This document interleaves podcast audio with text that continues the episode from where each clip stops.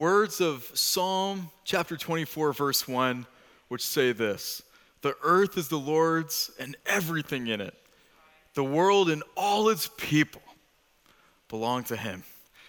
Today, no matter how you may be feeling, no matter what you may be experiencing in this life, I want to encourage you to take hope and take heart that nothing is beyond the Lord's reach. All of this, all of our whole earth and all the world belong to him. He knows you, he loves you, and in Christ he calls you his very own. Today we're asking for a friend Does Jesus care about creation? As Christians, what is our responsibility, if any, to the environment, climate change, to the earth, and even beyond? How does God's word speak to this question? Did Jesus give any insight into this question? And for some of you, you might be thinking, does this question even matter? Do we need to, why do we need to ask this question? According to a Pew Research poll released this past November, about half of you just answered that question. Ah, not really.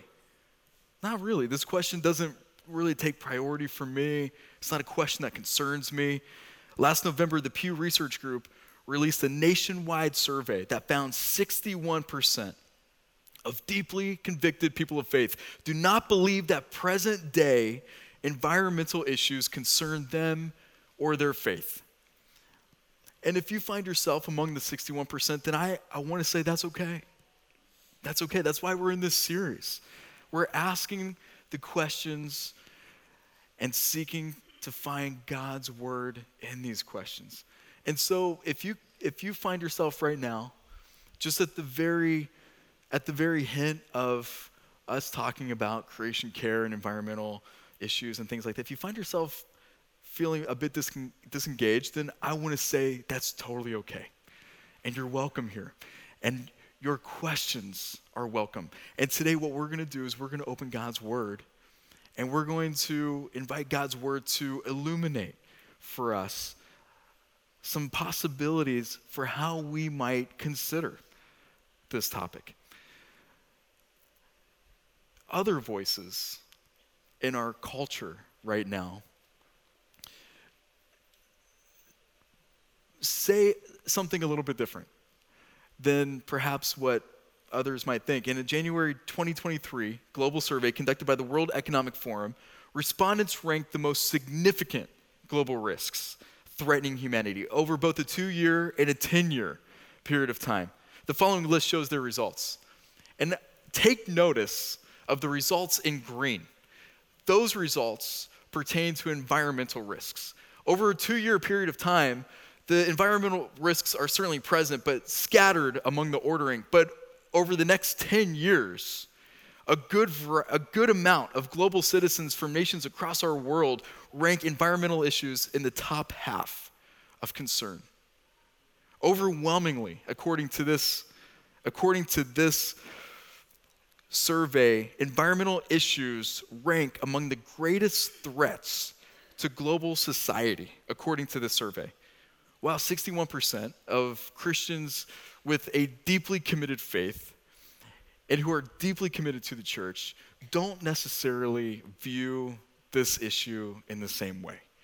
And so, right now, as we speak, a wide chasm exists between Christians who live in the US in particular and global citizens in nations around the world.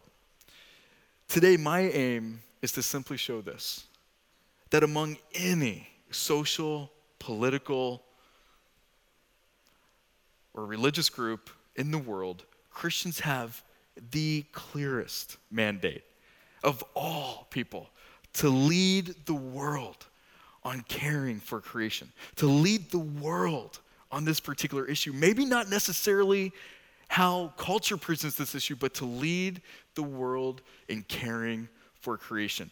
How do I make that claim? Well, let's begin in the beginning. Genesis chapters 1 and 2 open with two similar but uniquely distinct creation narratives. In the first creation narrative, God created male and female, blessed them, and then charged them twice in verses 26 and 28 to rule over creation. Other translations might say to reign or to have dominion, but the meaning is the same. underneath the English translation of to rule over is the Hebrew term radah. Radah. This term appears in several places throughout the Old Testament. In Leviticus 25, for example, the author speaks to the master servant relationship, saying, Do not rule, meaning masters don't rule over your servants ruthlessly, but fear your God, revealing early in the Old Testament God's character and heart for all people. In Psalm chapter 72, the psalmist foreshadows the Messiah, who we know as Jesus Christ, writing, May the king's rule, may Jesus' rule be refreshing like spring rain on freshly cut grass, like the showers that water the earth. In Genesis chapter 1, God clearly grants human beings radah ruling authority over all creation. And according to this narrative, God clearly gave humanity the keys to the kingdom, so to speak. And based on this definition of radah, one could argue that God grants human beings his full permission to use the earth's natural resources for any means necessary to advance human society. One could make that argument if you only read Genesis chapter 1.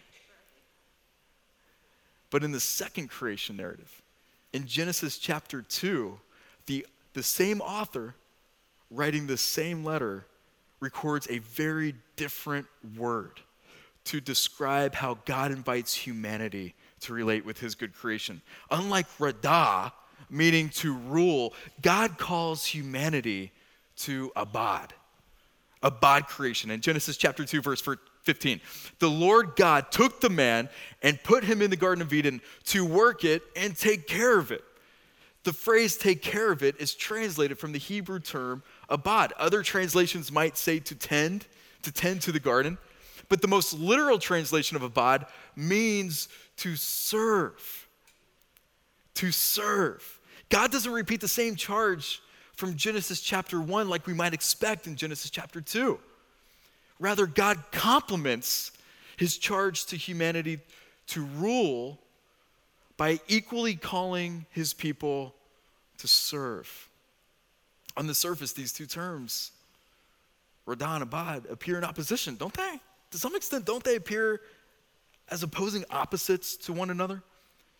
But when held together, both, both creation accounts in Genesis chapter 1 and Genesis chapter 2 portray the image of a master embodying the ethos, the way of a servant, or like a king embracing the heart of a subject. Sounds impossible, right? I mean, how could we possibly live in this way? Who, who could possibly live in this way? Oh, wait a minute. Jesus lived this way. this describes Jesus. Jesus did this. In Philippians chapter 2, the Apostle Paul wrote to us, to the, he wrote to the church in Philippians, but then he wrote this letter extends to all Christians everywhere. He said this in your relationships with one another. So, in the way that we relate to each other as friends, as followers of Jesus, the way that we relate to our neighbors in this world, he says this have the same mindset as Christ Jesus, who, being in very nature God, did not consider equality with God something to be used to his own advantage. Rather, he made himself nothing. This is Jesus. By taking the very nature of what? A servant. Being made in human likeness and being found in appearance as a man, he humbled himself by becoming obedient to death, even death on a cross. What does this describe? This describes abad. This is the very definition and embodiment of abad. And then Paul continues in the very next verse. Therefore, God exalted him to the highest place and gave him the name that is above every name, that at the name of Jesus every knee should bow in heaven and on earth and under the earth. So mysterious. And every tongue acknowledge that Jesus Christ is Lord to the glory of God the Father. In fact, this passage is so mysterious that Paul wrote this as a hymn, as a song to sing because some truths, quite frankly, are just hard to read on the surface. You almost need to sing them to experience the full weight and magnitude of what Paul's trying to say. But what Paul just described in the latter half of this passage is Radah. This is Radah.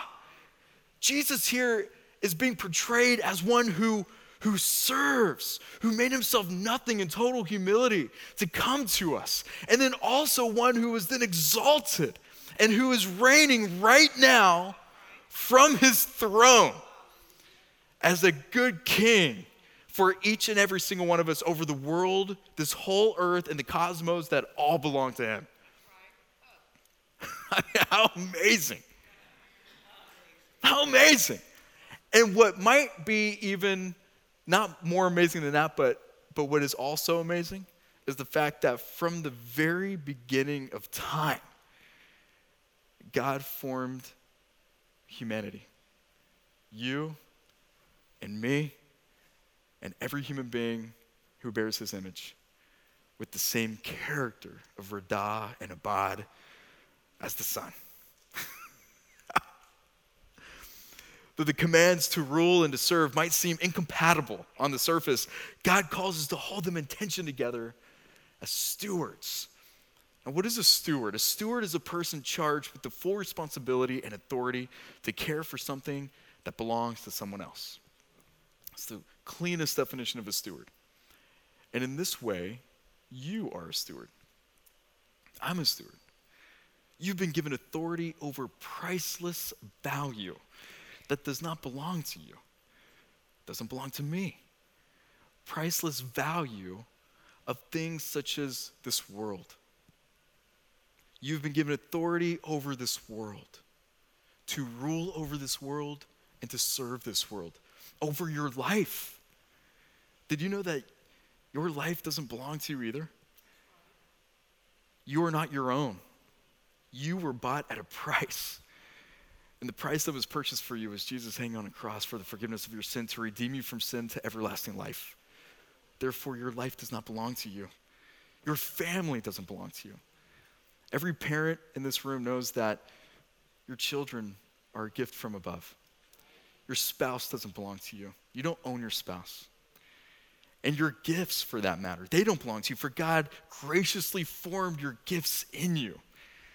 As God's steward over the world, you've been charged to radah and to abad, to rule over and to serve. If we lean too far on the radah side of this charge, then we risk believing the lie that we actually own this world, that we own our own lives, that we own those in the, within the sphere of our influence. If we lean too far on the abad side, however, then we risk becoming passive about let, letting life just happen to us, letting things just happen. Passive and aloof to the needs of creation, to the needs of each other, maybe even to our own needs. Instead, we're more like lessees to our God who is our lessor. And because of his great love for us, he has given us permission to shape and to help realize the potential of his creation. In my study for this message, I was reminded once again in Genesis chapters 1 and 2 that when God gave the garden to Adam and Eve, to first humanity, God gave a not yet fully formed garden. And part of the charge to rule over and to serve is to actually help realize the potential of the garden, that we get to participate in the formation and creative process of the garden. I mean, amazing when you really start to think about this and let this soak into your heart and into your faith. God gave us a mind like his own to imagine ideas and bring them forth into reality, not as God, but as creatures in his creation. I think this is one of the most difficult realities for us to grasp, quite frankly, that we are creatures in God's creation. Because the loudest, most authoritative voices in our culture, and sometimes those places even in our own heart, consistently tell us that we are autonomous, that I am my own man and that you don't have any bearing on me. And quite frankly, I probably don't have that much bearing on you because we're autonomous individuals. And that you are powerful and can do whatever you want. And you are smart enough to bend the world to meet your desires. But when we live like owners in a house that doesn't belong to us, then not only do we usurp God's role, but we also do harm to God's very creation over which He called us to steward, including ourselves. We do harm to ourselves when we do this. as inhabitants of the same ecosystem that God's creatures depend on us to steward. This is why the laws that God gave about stewarding creation in Exodus, Leviticus, and Deuteronomy were so specific to the times back then, not necessarily applicable to our times today, but also why the spirit of that same law back then is timeless for us today. Nearly every book of the Old Testament harkens back constantly and consistently to God's original stewardship charge in Genesis chapters 1 and 2. Jesus in his ministry quoted a number of verses from the Old Testament, some from Psalms, Deuteronomy, and also verses from Genesis chapters 1 and chapter 2. This was Jesus' worldview. This is what he believed. This is what he came to embody, and he's pointing to a future time when God will restore and redeem all that God created back into a right relationship with him. So, what does Jesus say about this? What does the New Testament say about this very important issue taking place in our culture right now? Well, as a matter of fact, Jesus' first words to declare his ministry spoke to the heart of his perspective for creation. Listen to this. This is from Luke chapter 4, verse 18 and following. And this was, according to the Gospel of Luke, this was the first words that Jesus declared when he started his ministry. The Spirit of the Lord is on me because he has anointed me to proclaim good news to the poor. He has sent me to proclaim freedom for the prisoners and recovery of sight for the blind, to set the oppressed free, and to proclaim the year of the Lord's favor. In the phrase to proclaim the year of the Lord's favor, Jesus was referencing a command that God gave to Israel in Leviticus chapter 25 called the year of Jubilee. Maybe you've heard of it. If you haven't, that's okay. The year of Jubilee provided a perfect Sabbath year after seven seven year cycles. So essentially, every 50th year, God called all of his people to rest and all of the earth to rest. No work, no harvest, no slave, no debt, no war. Slaves and servants return home. Imagine that. Debts were canceled. The land fallowed. No planting, no harvesting, and the nation lived at peace. Everyone and everything rested and reset. It's like the ultimate siesta. I mean, hang up and hang out for a year, right? I mean, how cool would that be? Just hanging up and hanging out with each other for a year and enjoying each other, enjoying, enjoying the fellowship of one another, and enjoying the land and, and the beauty of God's creation, what He created, and resting from the work. How many times do you think Israel followed this command over a 1500 year stretch of time between the moment that God gave this command and the moment when Jesus announced his ministry in Luke chapter 4? I mean, the obvious answer would be 30, right? 1500 divided by 50 equals 30. So, so we, could, we would imagine that Israel experienced 30 Jubilee years. In fact, Israel experienced this zero times. Israel never once experienced the year of Jubilee. They never once obeyed this command by God to rest and to experience this Sabbath year. Not one single time in nearly 1,500 years of history, God gave Israel the ultimate test of trust with the ultimate reward of rest and provision. But the people just couldn't obey it. They, it, was, it was too demanding. It was too much. I mean, imagine, imagine coming to the 48th, 49th year, and you happen to have servants who work your land and on all this cattle who harvest for you. Imagine that. Imagine thinking, am I going to really let them leave? Am I really going to trust God with his provision and let my servants leave and not yield a harvest? Am I going to go a whole year without a harvest? It was too demanding, which made Jesus' words all the more inspiring for those self aware to their own needs, but awfully terrifying to others who place their hope in anything or anyone else other than Jesus, who place their hope in the, in the economy, in their vocations, in their national identity In this declaration from Luke chapter 4, Jesus announced that he came to free us from sin and also to restore the earth and everything in it back to God's living garden of delight. The word Eden, translated from Hebrew into English, means delight.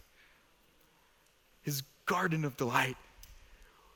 We're living in that same garden today in the garden of God's delight, seeking delight with one another, seeking delight with God's creation, and ultimately seeking delight in God, with our Father. That's what Jesus came to restore. It's what he came to announce. Jesus didn't come to free us from the world, he came to free us from sin so that we might live fully in this world. As full human beings, as full sons and daughters of the Most High we read Luke 4 today with so much hope. With so much, ex- I mean, I, every time I read Luke 4, I just feel so invigorated.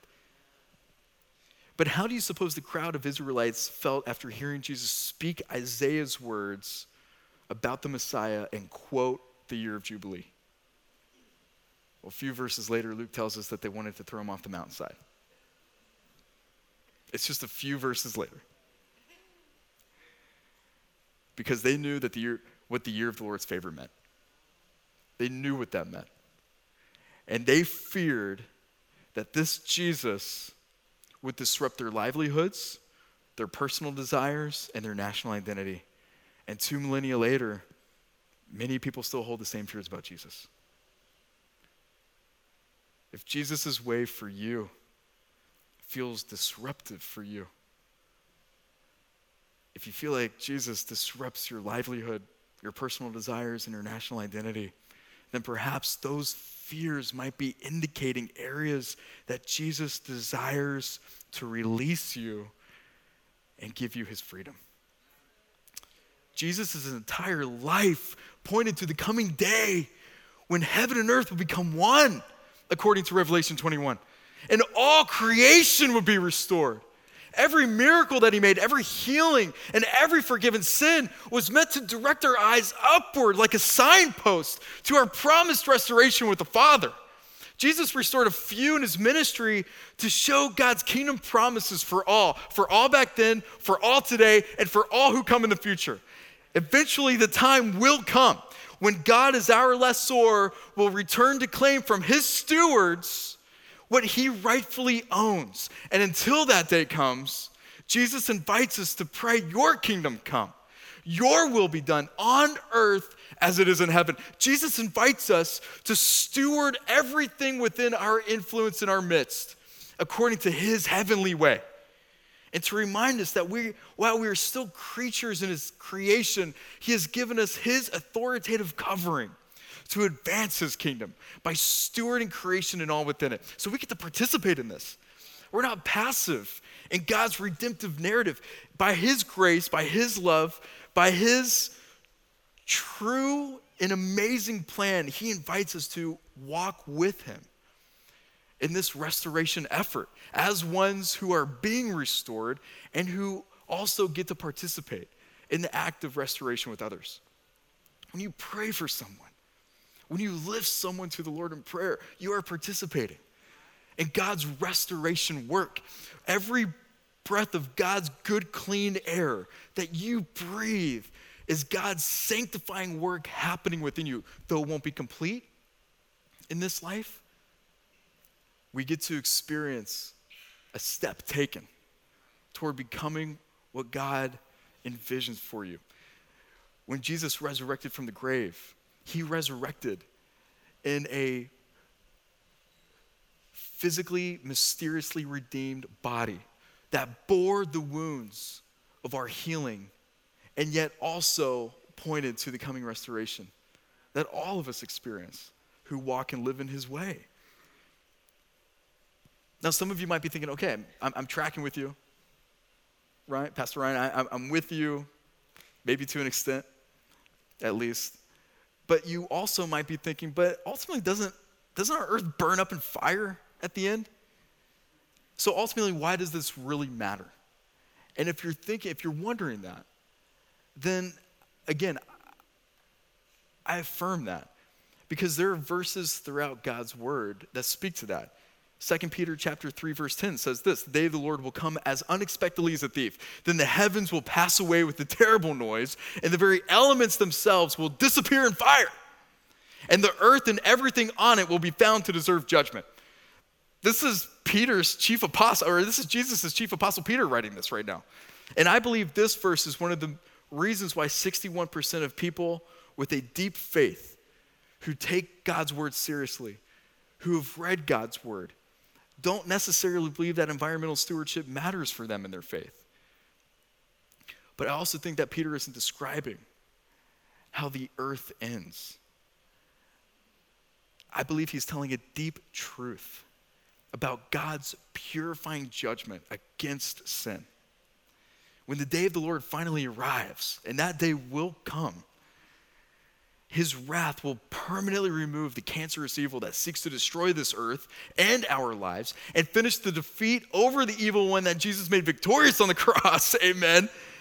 God's justice is like a precise laser proton therapy, burning away the sin to save his creation. As Christ's followers, this verse is both good news about God's judgment and also hopeful news about how we live in this earth, about how we steward God's world. The final day of the Lord is an amazing mystery about which we know very little. But here's what we do know that if anyone is in Christ, the new creation has come. Has come. The old has gone, the new is right here. This is present tense language, here and now language.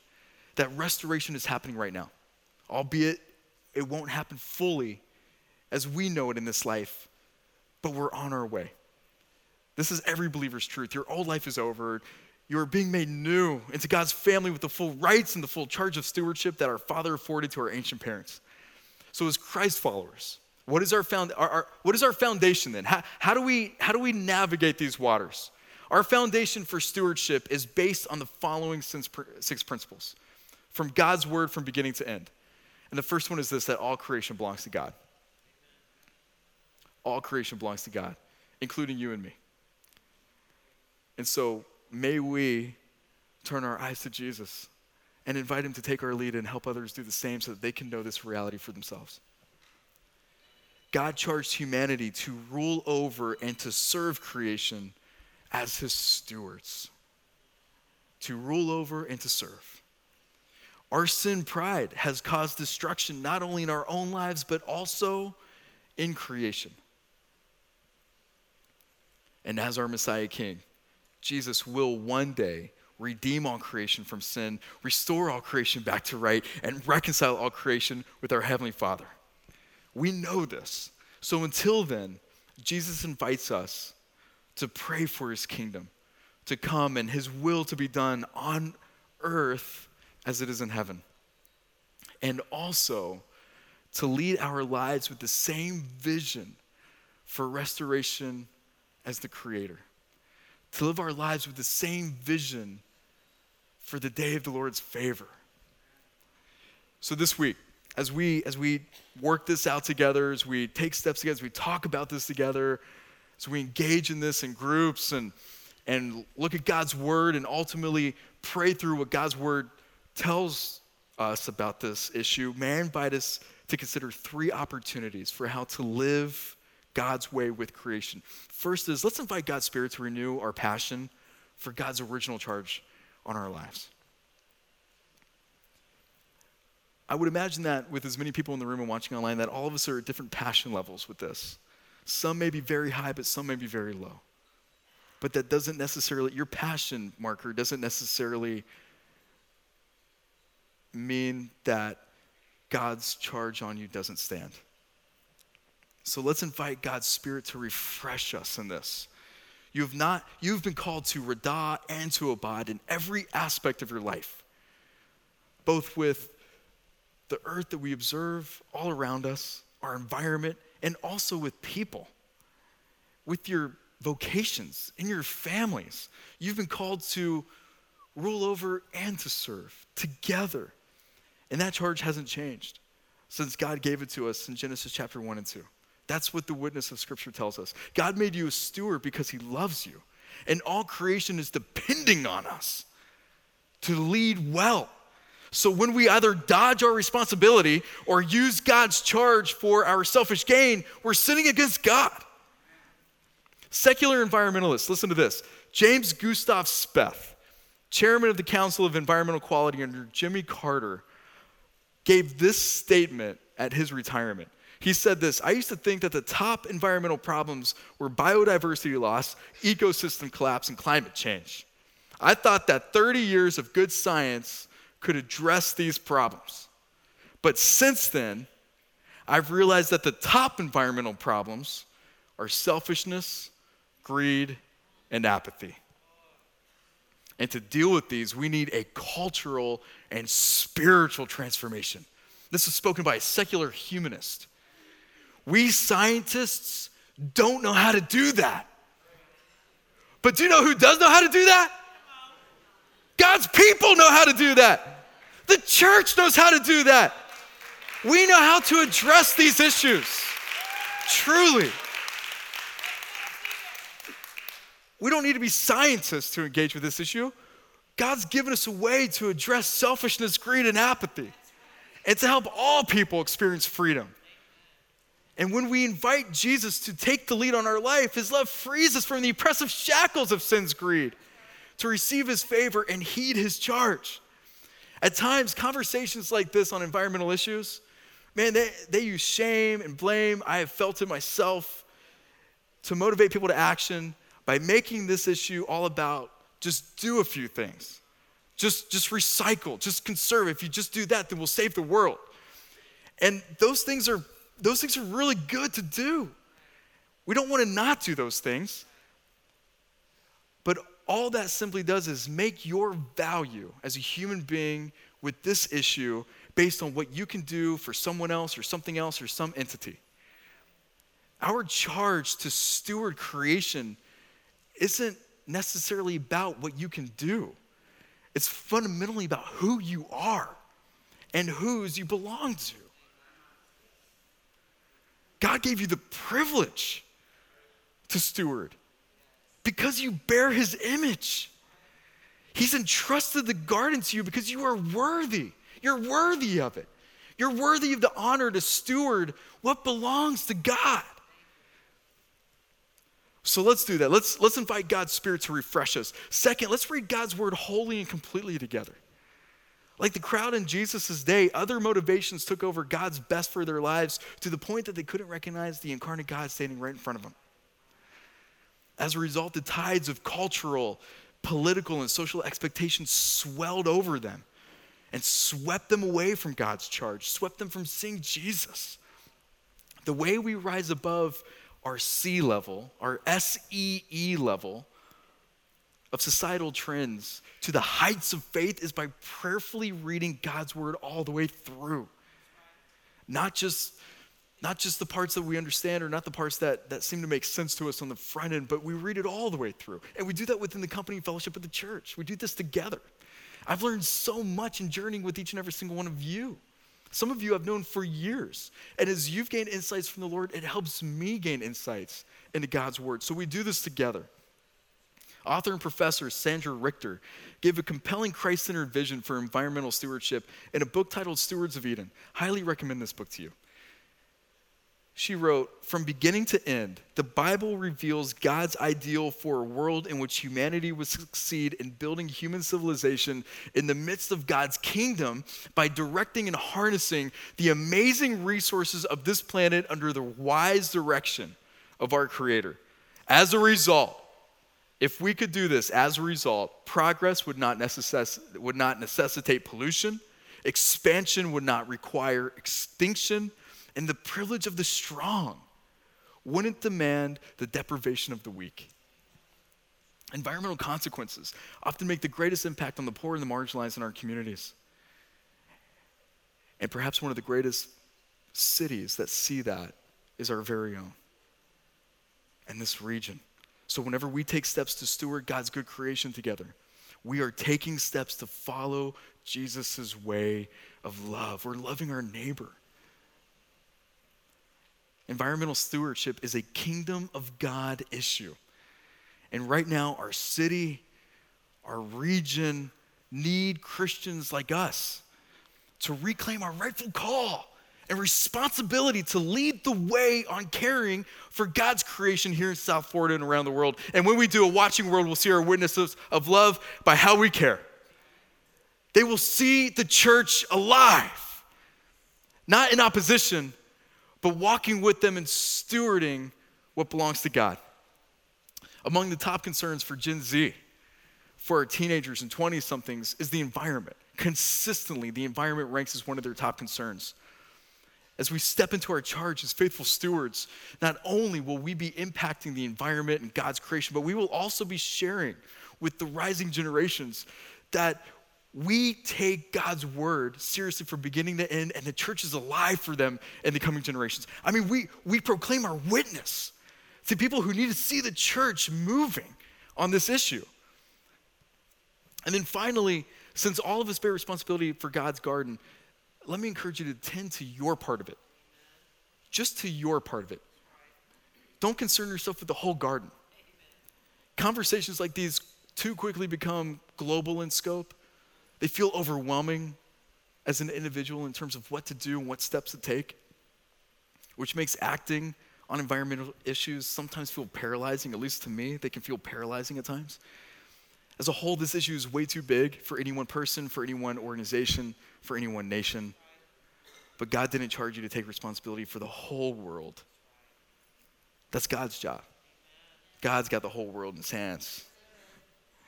He's simply asking you to take responsibility to tend to what he has entrusted to you. That's it. And when I think about Radah and Abad's stewardship, I can't help but to think about my great grandfather. This is a picture taken of him from 1964, literally tending to his garden.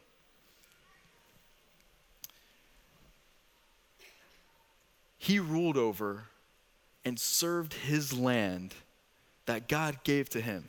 He didn't concern himself with the whole city, didn't concern himself with the state, just his land. And he removed every everything that didn't belong in that land, every bug, every piece of litter, every weed. And as I grew up and watched him tend his garden in his 70s and 80s, from my childhood years into my high school years, he would take me into his garden and he would show me what was happening in the garden and he would pick out the things that didn't belong. And he would talk about what he did to help grow the garden. The result was the best rhubarb pie that you could possibly imagine, some of the freshest produce I've ever tasted. It was amazing watching him watching him do this. He had total mastery over his garden, and yet everything he did was intended to serve the garden, to nurture the garden. And he taught me that if you take care of the garden, it'll take care of you. He passed away when I was in my senior year of high school, thereabout. But before he died, I started taking notice that the way he tended to his garden was the way he lived his life. He owned an auto parts store in our town, and I would hear stories about him interacting with customers and leading with integrity and becoming a person in the city that, that you know, a leader in the city that others could trust. And I thought to myself, he, he, he's living his life in the same way that he tends his garden. He, he has total mastery over his life, and yet he seeks to serve others with his life. He was a profound Jesus follower, a man that I looked up to, still look up to to this day. And he taught me that all of us have a plot in God's garden. And in that plot, God gave us a portion of the earth on which to rule and to serve, including people to love in that plot, a family to lead, a vocation to serve and to dedicate your life to. So let's show our trust in the Lord by stewarding our plot. The plot of God's garden well, your faithfulness to God's charge today matters for eternity. And so let's let's steward with Jesus at our center and with his heavenly vision guiding our way. Lord Jesus, we thank you. Lord, we thank you for entering into our world, for not forgetting the garden that you made or the people that you created to steward it, Lord, but you, you came to us. You came back to find us, to show us your love, to give us your forgiveness, and to invite us back into the family so that we could live your way, that we could experience your love and your relationship, and we could, with our hands, with our feet, and with a mind and heart that seeks after you, we could steward well what you created. And so, Lord Jesus, we thank you for your salvation, for your constant grace and mercy on us, and for your forgiveness on us when we fall short. Lord, help us enter into the fray of these important cultural conversations with your eyes, opening your word together, and not losing sight of you, not getting caught up in, in all the just all the perils that come from, from the sways of culture, but Lord, may we find ourselves steadfast in you, walking together as one church. Lord, give us the courage. We need your courage and your strength as we make this prayer in your name. Now, for some of you today, you might be wanting to take your first step with Jesus. Maybe you're sensing, I've been on the Radah side of life for too long, and I need to give back to Jesus what belongs to Him, which is my life, and receive His forgiveness and trust Him for my life. Trust His way. And if you're sensing that right now, then I want you to invite a, I want you, I want to invite you to pray this prayer with me and to make this day your first day with Jesus. Lord Jesus, today I'm turning from my way to your way. I receive your forgiveness of my sin, and I'm placing my trust in you. Lord, help me take every step with you. I want more of your grace. I want your mercy. And so, Lord, help help my help keep my eyes fixed on you, Lord Jesus. As I commit my life to you. If you prayed this prayer with me and you invited Jesus into your heart to commit your life to him, then would you just simply raise your hand? I would love to say a prayer of blessing over you. Thank you. In the middle, thank you. Thank you to the hands raised in the middle. Thank you to the side. Thank you. Thank you. More hands on the side. Thank you very much. We give thanks to God for you in the front. Lord Jesus, for every uplifted hand. I pray that this day would be the first day of an eternal journey with you. Lord, where today they experience your salvation, grace, and mercy. The old life is gone and the new creation is here. And so, Lord, for those who chose to put their trust in you, Lord, I pray that your spirit would help guide their way and that together as a church, they might feel our love for them, that they are not alone on this journey, that we are with them every step of the way. As we make this prayer in your name, Lord Jesus. Amen.